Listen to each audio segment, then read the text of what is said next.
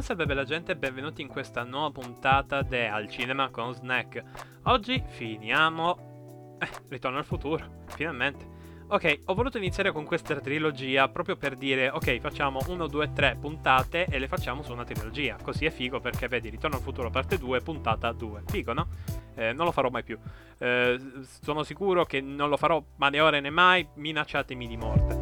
Ehm, ora, come sapete bene, questa serie di puntate sono molto personali, o meglio, sono più che altro delle analisi da parte di una persona che ama i film. Quindi è più un uh, vostro amico vi consiglia tot cose perché, perché, perché. È letteralmente un chiacchierarci sopra. Ma è bello perché appunto ho modo di esprimere tutte quelle piccole cose che nelle classiche recensioni tecniche non possono essere espresse. Infatti seguo molto Victor Laszlo88, spero di averlo pronunciato bene, non lo becco mai. Eh, soprattutto questa pronuncia, Dio santo, però ehm, Vic lo seguo tantissimo proprio perché appunto fa le recensioni tecniche e poi però si butta sul personale e comincia a dire semplicemente questo film è divertente, non è divertente, perché non è divertente, perché è divertente. È più un occhio dello spettatore più che un occhio critico. E questo è il punto di queste puntate. Ora, dopo aver guadagnato un po' di tempo solo per fare l'introduzione, io direi di iniziare con la recensione di Ritorno al futuro, parte 3. Evoco introduzione in posizione di adesso.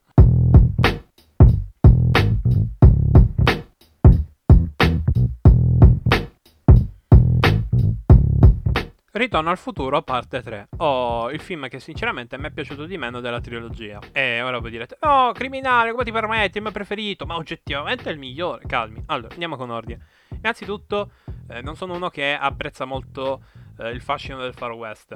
Non mi piace molto quella, mm, diciamo, atmosfera di lupo solitario che naviga in mezzo al deserto. Però dipende, diciamo. Cioè, più che altro i film di Sergio Leone me lo fanno apprezzare molto. Red Dead Redemption mi rende questo mondo molto più concreto e reale, anche quello apprezzato parecchio, ma non sopporto più che altro appunto l'immaginario molto standard, è, ah, western, yippee cose di questo genere, proprio l'immaginario in sé non mi ispira molto, motivo per cui eh, appunto Bud Spencer e Terence Hill in, lo chiamavano Trinità, non è che mi siano tanto eh, piaciuti. Poi, oh, il film lo devo vedere integrale, è più una questione di mattira non mattira, è più una questione di sensazione. Ma andiamo con ordine. Perché il film che mi è piaciuto di meno, ma allo stesso tempo è quello che ricorderò di più? Perché è un film finale, è una conclusione, è il punto di arrivo di una trilogia di casini, di bordelli, di disastri, di momenti avventurosi e ansiogeni, ma è il finale. Ed è il finale più ottimo che ci sia, secondo me. Cioè, nel senso, secondo me Ritorno al futuro non doveva finire in altri modi. Questo va più che bene. Perché è un finale che chiude tutto, non ha buchi di trama. Ehm, cosa che nei precedenti film, come vi avevo già descritto, c'erano e come.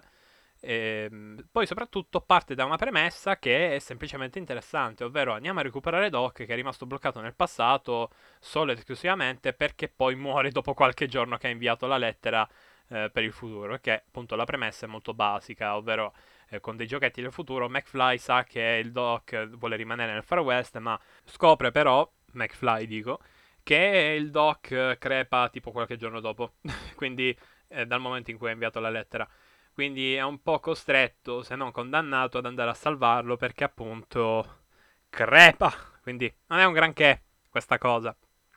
Ora, l'inizio serve un po' per ambientare la situazione, per far ricordare dove era finita la parte 2. Ed è infatti la parte migliore. Questo perché c'è appunto la stessa atmosfera e lo stesso ritmo che c'era nella parte 2. Bello, cadenzato, pieno di novità e soprattutto fresco. E infatti la prima parte è quello che appunto mi è piaciuto di più della parte 2.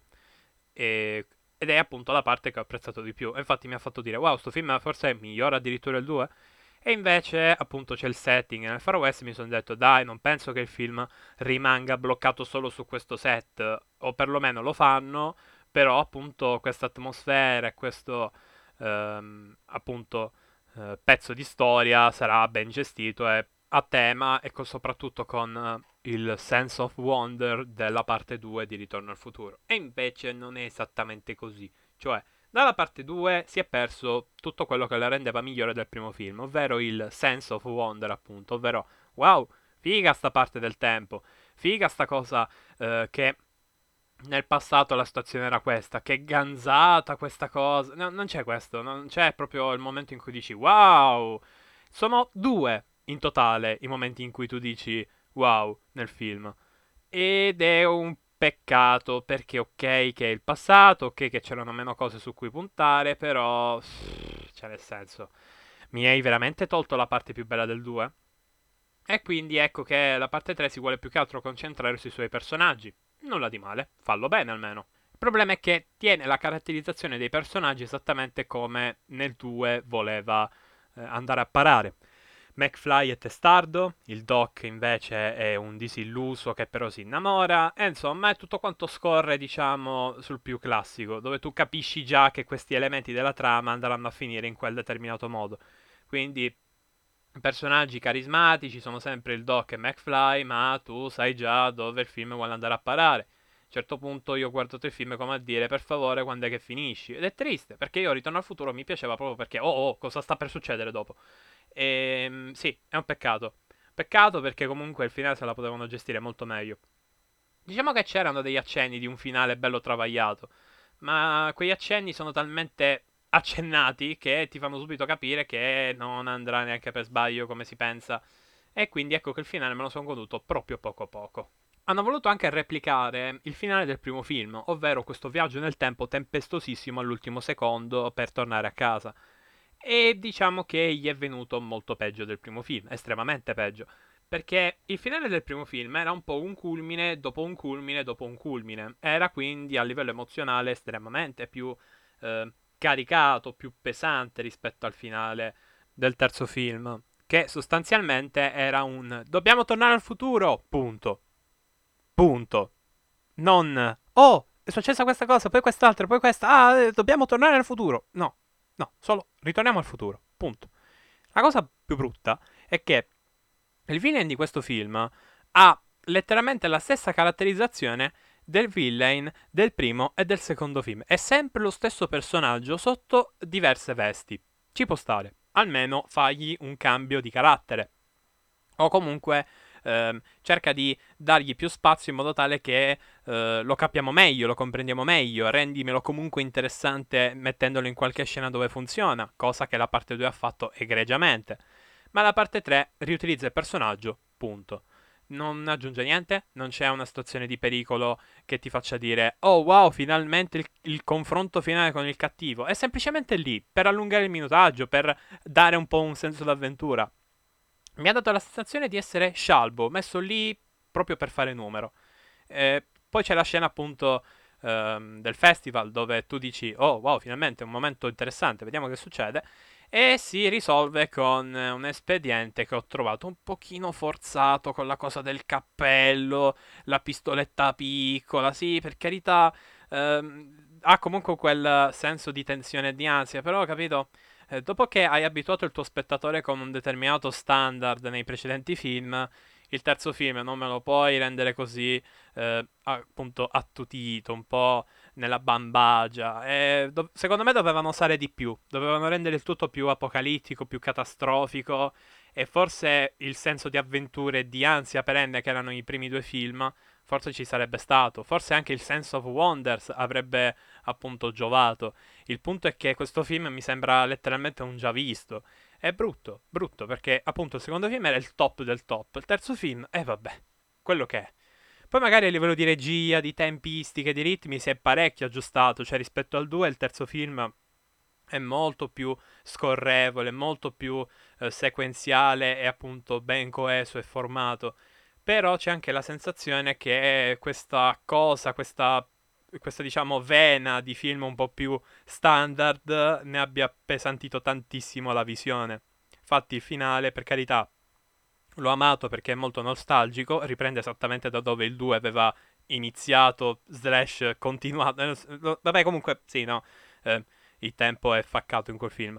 Però ecco, eh, il 3 fa il rimando al 2, eh, ricompensando un po' lo spettatore per aver visto tutta la trilogia.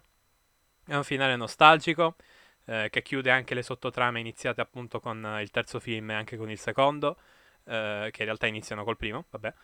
Uh, è un po' un cerchio che si chiude, un po' perché comunque lascia presagire che qualcos'altro potrebbe avvenire in futuro, ma non ne è stato fatto e spero che continuino così fino alla fine. Quindi sì, eh, Ritorno al futuro parte 3, promosso, però tipo con un po' di, come dire, riguardo, nel senso sempre ottimo film, sempre un ottimo Ritorno al futuro, ma non è esattamente il migliore della trilogia proprio perché è un po' un letdown, è un po' un finale messo lì perché oh, tocca chiudere la questione. Ed è strano perché parte 3 e parte 2 sono stati praticamente filmati nello stesso periodo, cioè non c'è stato un ritardo enorme, tipo 20 anni dopo è uscito il terzo film. È uscito quasi subito dopo, l'anno successivo. E è assurdo, veramente assurdo, è triste. Mm, avrei preferito un finale ancora più eh, spettacolare e bello da vedere. Invece no, mi sono ritrovato un... Ok, i personaggi si stanno evolvendo esattamente come il 2 aveva lasciato presagire, anche in modo abbastanza a me, con la cosa di McFly, ah, sei un codardo, lui si gira e dice cosa hai detto, non sono codardo, e gli fa il culo. Insomma, me, me, è sempre un discreto, un sufficiente, mai un wow esattamente come nel 2, quindi vabbè, lo lasciamo lì. Spero che questa puntata vi sia piaciuta, eh, spero che appunto ehm, vi recupererete in futuro questa trilogia perché nonostante le mie critiche cattivissime sono comunque film che meritano tantissimo. E un saluto, ciao belli, ho sbagliato saluto, bye!